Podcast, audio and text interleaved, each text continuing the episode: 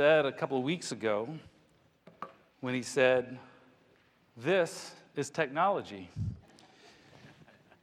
Because this technology has been a lot of fun today.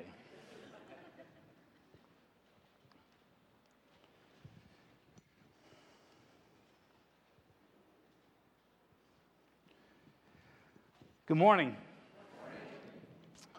Ecclesiastes. The story continues.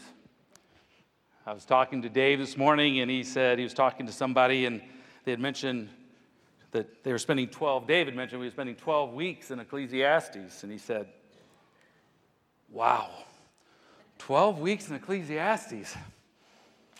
That's a task. It's been a good journey. When we started this, we had 107 days to live. What if? What if we were on our last 107 days? We're at 58 days to live, if I did my math correct. If not, Nathan will correct it next week.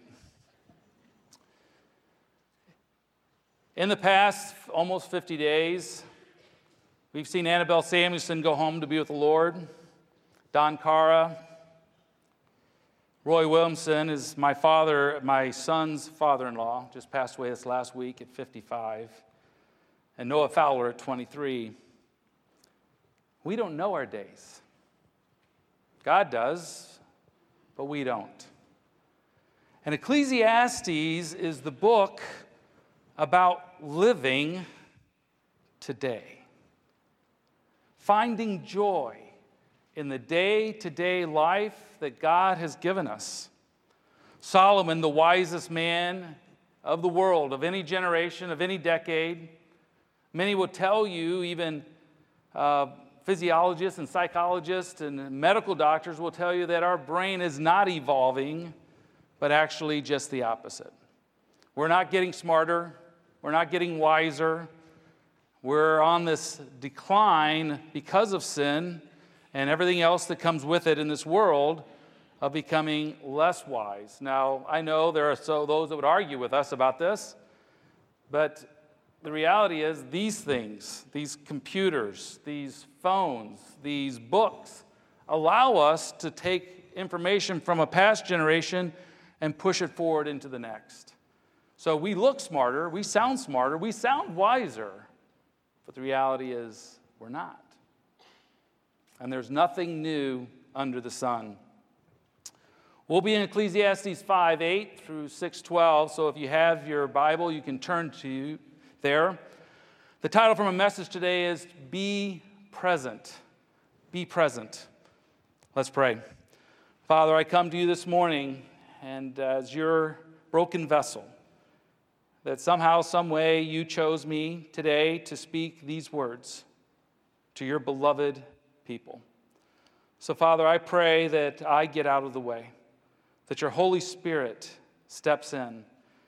And that, Father, as we've spent time and I've spent time going over these verses, that you, Lord, will communicate to each individual heart in this room the specific message you have planned for them. There are no mistakes, Lord. Every life in this room is cherished and precious and your time is cherished and precious. So, Father, I pray even now we redeem it well. And we will give you all the praise and the glory you deserve. In Jesus' name, all of God's people said, Amen. Ecclesiastes is written kind of weird. I don't know if you noticed that. But it's not like Esther or Nehemiah that has a beginning, it has a median, it has a plot, it has a subplot, it has heroes and and villains, and, and there's an end, a conclusion at the end. Well, see, we're Westerners, and Westerners like a linear story, which a lot of the Bible is written that way a beginning, middle, and end. But Hebrew writing, especially poetry, can be circular. And I don't know if you felt that way, but have anybody here felt like we've been going in circles through Ecclesiastes? Like, here we go again. Like, work is terrible, and family is terrible, and the world is terrible, but there's glory in Jesus. And the circle goes around again. And once again, we find that circle. So I did us a favor and I pulled us apart a little bit and I made this a little more linear for us. So we're not going to follow the verses specifically in order, and you'll see we jump a skip because I took the good part, the happy part, the reason why we do all this, and I put it at the end for our Western minds. Solomon warns us against being frustrated with leaders, having wealth without life, family without relationships, and questioning God's plan. These are the four areas we'll look at as we look at these verses today. Ecclesiastes 5, 8 through 9 starts out with a frustration with leaders. But just side note, just curious to see if I'm talking to anybody I might relate to. Anybody here been frustrated with any governmental leaders in the last, I don't know, 20 year, 50, since you were born? Anybody? Oh, just see if my people are out there. If you see in a province the oppression of the poor and the violation of justice and the righteousness, do not be amazed at the matter, for the high official is watched by higher, and there are yet higher ones over them. But this is gain for a land in every way, a king committed to cultivated fields. It can be frustrating at times, but realize this God guides all leaders in all nations at all times. Even when policies and decisions make no sense to us, God is taking care of his people. Always. Always. He has a magnificent plan that he is orchestrating throughout the entire world. Does that mean that nobody will ever die again? No. Does that mean that people won't have famine in their land and perish? No. But God knows what he's doing. His plan is perfect, it's intentional, it's daily. He's unfolding this perfect plan, just like He did to brought us to a day when Jesus Christ returned. He will do it again when He returns again. When I say return, came for the first time as our, as our baby Messiah. And as Nathan has expressed, we live this life in between the trees and we're waiting for the end. And the question is, how will we live in the present? And that's what Ecclesiastes addresses. And some of us can get very, very consumed with watching CNN or, or headline news or Fox News or whatever your flavor is. And it can be frustrating. But the reality of it is, God got it. He knows what He's doing. And He's allowing us to be present in this time good friend of mine, Greg Kelly, is the director of World Mission located in Grand Rapids. I was talking to him a couple weeks ago, and, and in our conversation, we were, were speaking about just the world climate. And he pointed something out to me. Greg spends a lot of time in looking at world situations and, and what's happening with evangelism. And he said, It's shocking but the times of greatest growth in Christianity came during the times of hardest persecution. Greatest growth in Christianity during the most difficult times of persecution. Or when the government or when the, the culture is leaning against. Then we stand. Then we stand. It's pretty easy just to kind of go with the flow as long as the flow is going the way you want it to go. But what happens when the flow shifts? Will you stand in the current? And that's what God calls us to do to stand in the current, even when it's pushing hard against our ankles and it's easier just to go downriver with everything else. We stand for Christ in all circumstances. 5, 10, and 12 wealth without life he who loves money will not be satisfied with money, nor he who loves wealth with his income. This also is vanity. When goods increase, they increase who eat them. And what advantage has their owner but to see them with their eyes? Sweet is the sleep of a laborer, whether he eats little or much. But the full stomach of the rich will not let him sleep.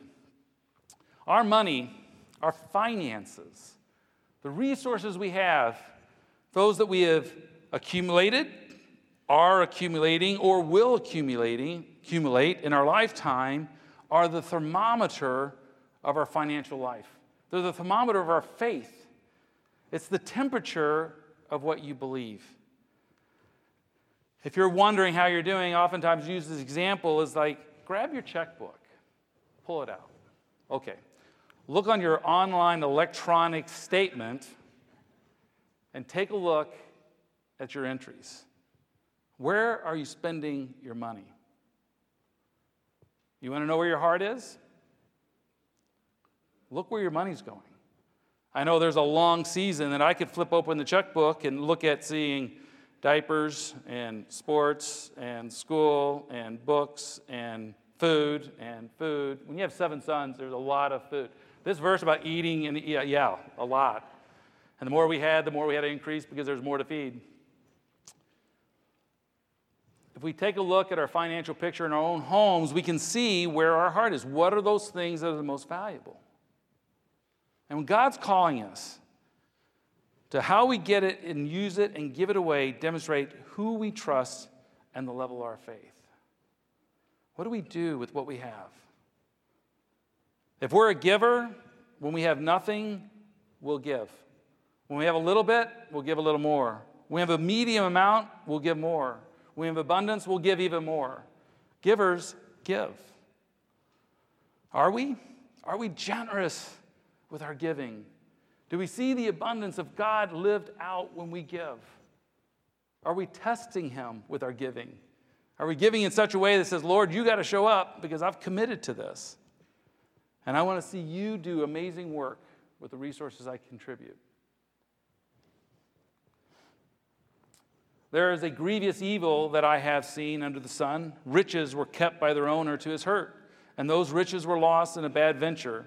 And his father, he is father of a son, but he has nothing in his hand. As he came from his mother's womb, he shall go again, naked as he came, and shall take nothing for his toil that the, may carry away in his, in his hand. This also is a grievous evil. Just as he came, so shall he go. What gain is there to him who toils for the wind? Moreover, all his days he eats in darkness, in such vexation and sickness and anger. My father lived to be 86 years old. I grew up in a home where every day I came home from school or playing or outside, and, and my dad would sit there and I would hear him go, How miserable his day of work was how much he hated work, how hard it was. Now, I learned later, to be quite honest with you, he didn't really hate work. He just liked saying he hated work. He was just one of those guys that had to complain about anything, good or bad. It was, I mean, we, we rooted for the Cowboys during the heyday of winning all the time. But I guarantee you, every Sunday afternoon when I was watching the Cowboys by halftime, we were going to lose. We were going to lose. We were going, it wasn't like the Lions, which they did. We actually won often in the second half. So I learned later that he had this natural pessimistic point of view, but I remember purposing and going, you know what? I'm not doing that to my family. I'm not going to come home every day and complain about how miserable I was at work today, how hard work was today. Instead, I was either going to find a career or find a way to find joy in the labor. I was going to find a way. Because I saw what it did to me and how it made me feel for my dad and just about, oh man, I'd like, as a little kid, I mean, 9, 10, 11 years old, I'm like, oh, dad, it's so hard. You have to go to work today and work so hard. I'm going to go swing on the swing set. You know, and I didn't realize at the time what he was doing to me, but actually changed my course. I purposed and intentionally decided I was going to find joy in my labor. And so I changed jobs a number of times. Sometimes the jobs were hard and really, really difficult. And I had to pray and go, Lord, are you asking me to stick this out? Or is it time for a change? And I always make that decision that I think God impressed upon my heart that says, Kent, when you become more part of the problem than you are the solution, it's time to leave. And I kind of followed that through my whole life. I always tried to be the positive solution. I tried to lean into my work. I tried to be a, a, gospel preaching, a gospel living, not by maybe my words, but my actions to those fellow employees around me until I couldn't. And if I couldn't, then I knew it was time to leave. It's time to move on. and find a new opportunity to go. How about you? When you come home from work, what is that environment you create? Is it a, do you create an environment of thankfulness and joy because of the provision that God has given you? Or do you now come down and kick the dog because of the hard day you had at work and the difficulties you challenge you have? Instead of counting the blessing that you have work and that God is using it to give you provision to take care of your family. I have to remind myself all the time that I have to be thankful for what God has given to me. There's a beautiful story with my, myself and my dad. My dad and I had a really difficult relationship for a really, really long time. And I had to confront him, quite honestly, about just how negative he always was. But through that, and through years, and through honest, loving conversations, he got to the place where he actually found joy in his life. And the last uh, three plus years that he lived with us was probably the sweetest years of our life together. Now, dementia may have had something to do with it, but they were precious years that I, I'm so thankful for because of the leaning in of life and relationship, even through the challenging times. There is an evil that I have seen under the sun, and it lies heavy on mankind. A man to whom God gives wealth, possessions, and honor, so that he lacks nothing of all that he desires. Yet God does not give him power to enjoy them, but a stranger enjoys them. This is vanity, it is a grievous evil. Remember, this was written thousands of years ago. Thousands of years ago. Anybody know who Dr. Eugene Landy is? Ring a bell? Probably most of us know. Don't know? How about a guy named Brian Wilson? Anybody know? My Beach Boys guys? That's right. Producer, writer, creator, probably the, the brilliance behind the Beach Boys that put them all together and wrote, produced most of the stuff that ever hit the charts. He was given over to conservatorship with Dr. Landy because of drugs, alcohol, and all sorts of problems that ended up taking over his life from 1982 to 1991 at a salary of $430,000 a year. Anybody want to do conservatorship for anybody here? His family, his ex wife, who had separated from him, actually had to sue him to get control back over Brian's life. Thousands of years ago, Solomon is writing about what we're experiencing today. His word is relevant today. You may know another girl that had the same situation. Her name was Britney Spears, who just recently got control back of her life. $60 million net worth, who had no control over any of it. It's a grievous evil to build wealth that somebody else ends up running and controlling. The words of Solomon's wisdom apply today. Everything in this book that we read, everything that we apply, works today because the wisest man in the world recorded it for us through the inspiration of God and the Holy Spirit. There is an evil that I have seen under the sun, and it lies heavy on mankind. A man to whom God gives wealth, possessions, and honor so that he lacks nothing of all that he desires. Yet God does not give him power to enjoy it. What you have is to be used to worship and glorify God. All your wealth, all your resources, all your gifts.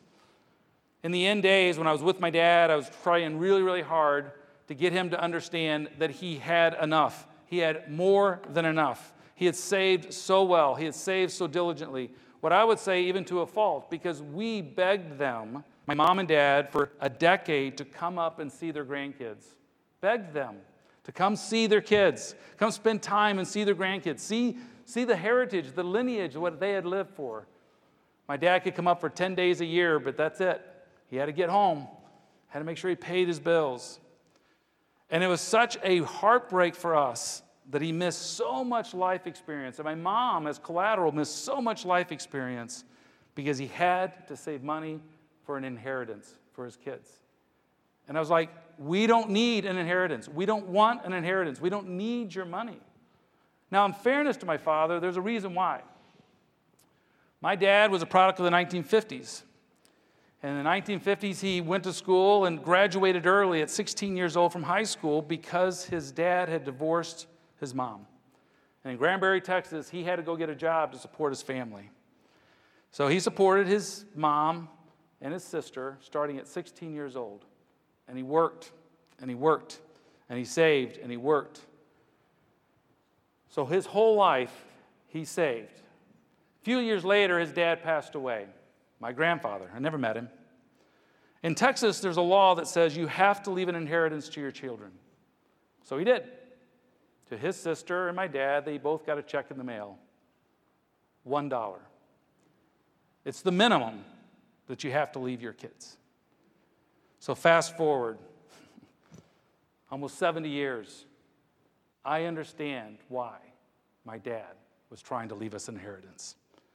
And I was trying like crazy to go, Dad, we don't need it. You have enough. He was actually on Social Security in his retirement, was making money. We're making deposits into his account, going, Dad, you have more money and more money. You're 83 years old. You don't do anything. You like you go down to Alexander's and back. Like one tank of gas lasts you three months. Like you're not doing anything.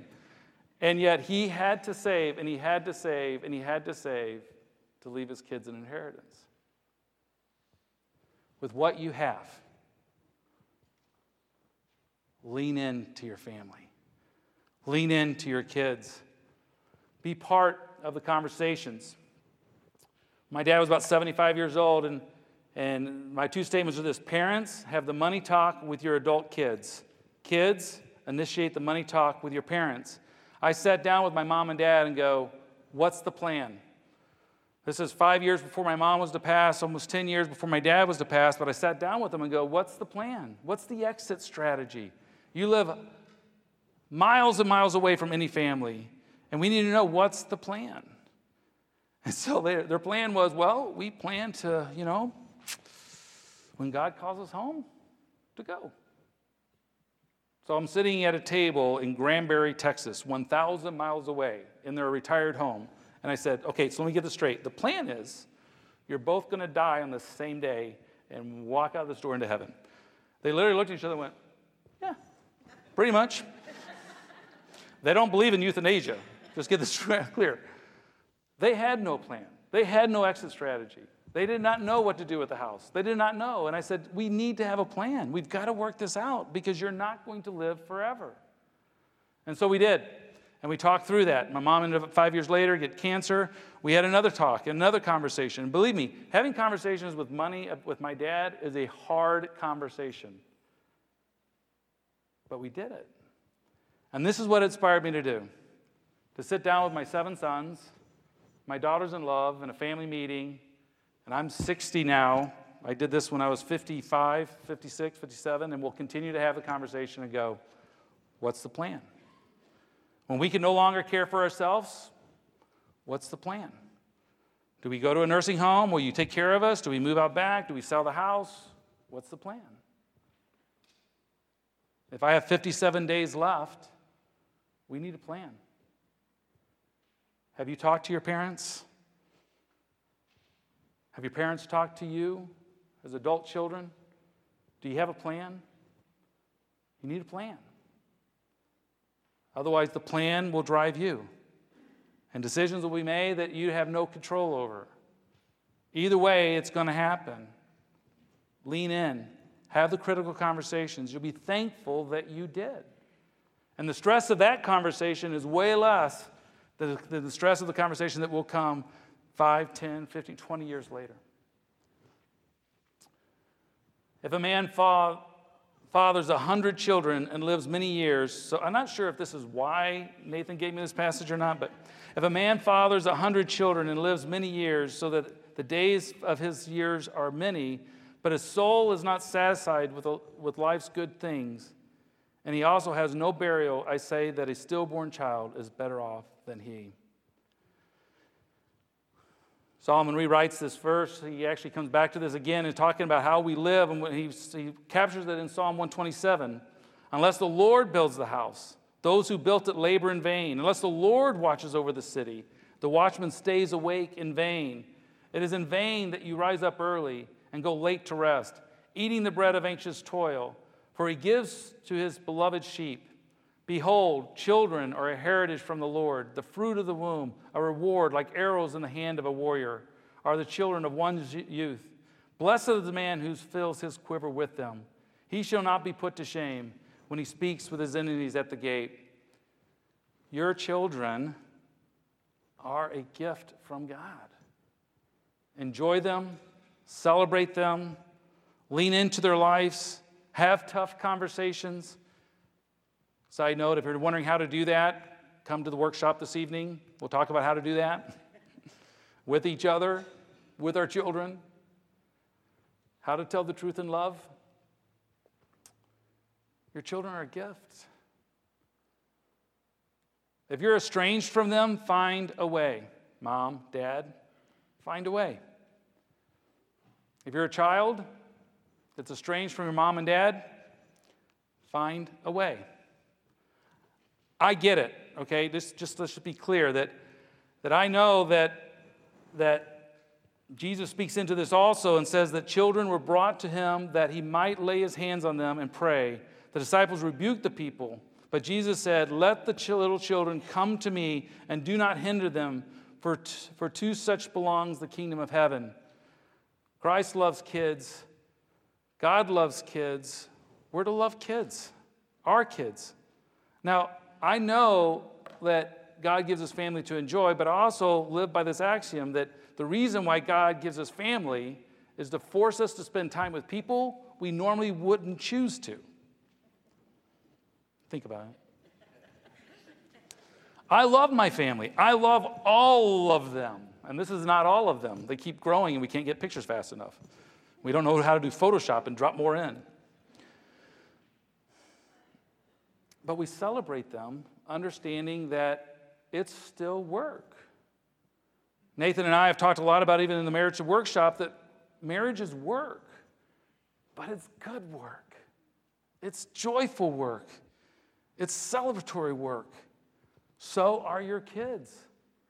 No matter how mind numbingly frustrating it can be sometimes, there's so much joy that comes from it. The richest, most thankful joy you'll have is both family, the frustrations of family and brokenness, and the restoration of family, which I've lived through. There's joy in that journey.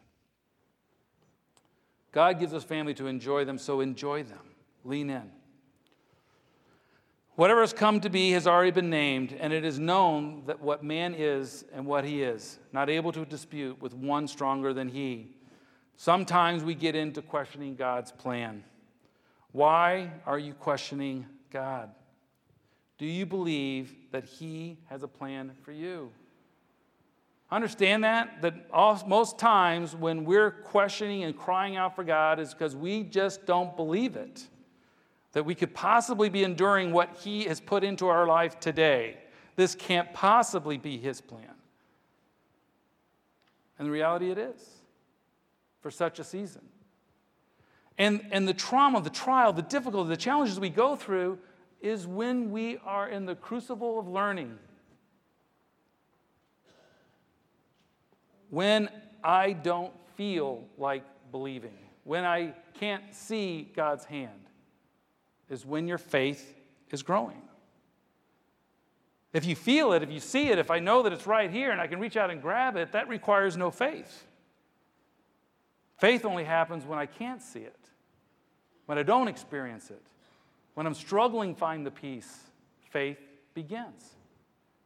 And He puts us constantly on this planet, Earth, in situations that make us grow our faith.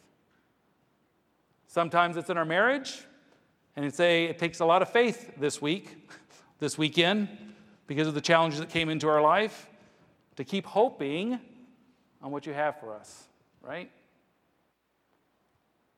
Faith is the hope of the future unseen, but we believe. The more words, the more vanity. And what is the advantage to man? Do I argue with an all-knowing God? Anybody had that situation? Anybody argued with God? He does know everything. It's sometimes like arguing with Becky, but most of the time, not quite. Love sweets. All knowing God, I've got more answers than you do. I know better than you do. Live trusting, not fighting with God. There's times I don't understand, but I trust Him always that He has my best in mind. For who knows what is good for a man while he lives the few days of his vain life, which he passes like a shadow? For who can tell man what will be after him under the sun? Do I believe that God has my best in mind? Do I trust his plan for me? Are we fighting with God? Behold, what I've seen. So here's our circle. I pulled out 5, 18, and 20, and I've put it at the end. Behold, what I have seen to be good and fitting is to eat and to drink and find enjoyment in all the toil with which one toils under the sun, the few days of his life that God has given him. For this is his lot. Everyone also to whom God has given wealth and possessions and power to enjoy them, and to accept his lot and rejoice in his toil. This is the gift of God. For he will not much remember the days of his life because God keeps him occupied with joy in his heart.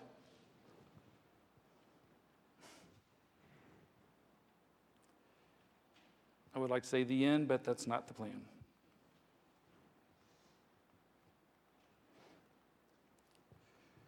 Be present at work, at home at play, with your family, with your coworkers, with your friends.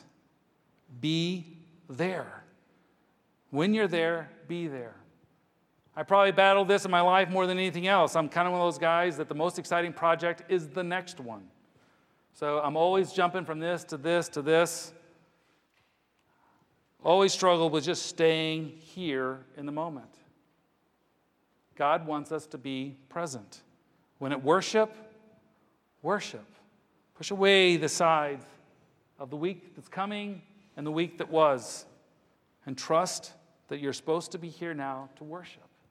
With your family at lunch today around the table, be there. Don't worry about the laundry this afternoon. Don't worry about the homework that has to be done. Don't worry about what's coming up on Monday. Be around the kitchen table, be around the dining room table. Be with your family. Be there. With your friends this week, be there. At your job, be there. Christ needs you there. He needs his light there. He needs you present there. Be present. Be present. Be present. You don't know the number of days you have left fully present for all of them. Let's pray. Father, you are a great and mighty God. We are thankful, Lord, that you gave us this incredible life to live. Our incredible families, no matter how dysfunctional at times, is a gift from you. Our jobs, no matter how hard or trying or difficult they can be at times, they're from you. They're for us to enjoy, to lean into, to see as a platform for us to share your love. Our relationships, Lord, our friends, our family, extended and immediate, are all gifts from you so that we might be the light of the gospel in each one of those lives. Father, I pray that my friends here today could be present. In Jesus' name, all God's people said, Amen.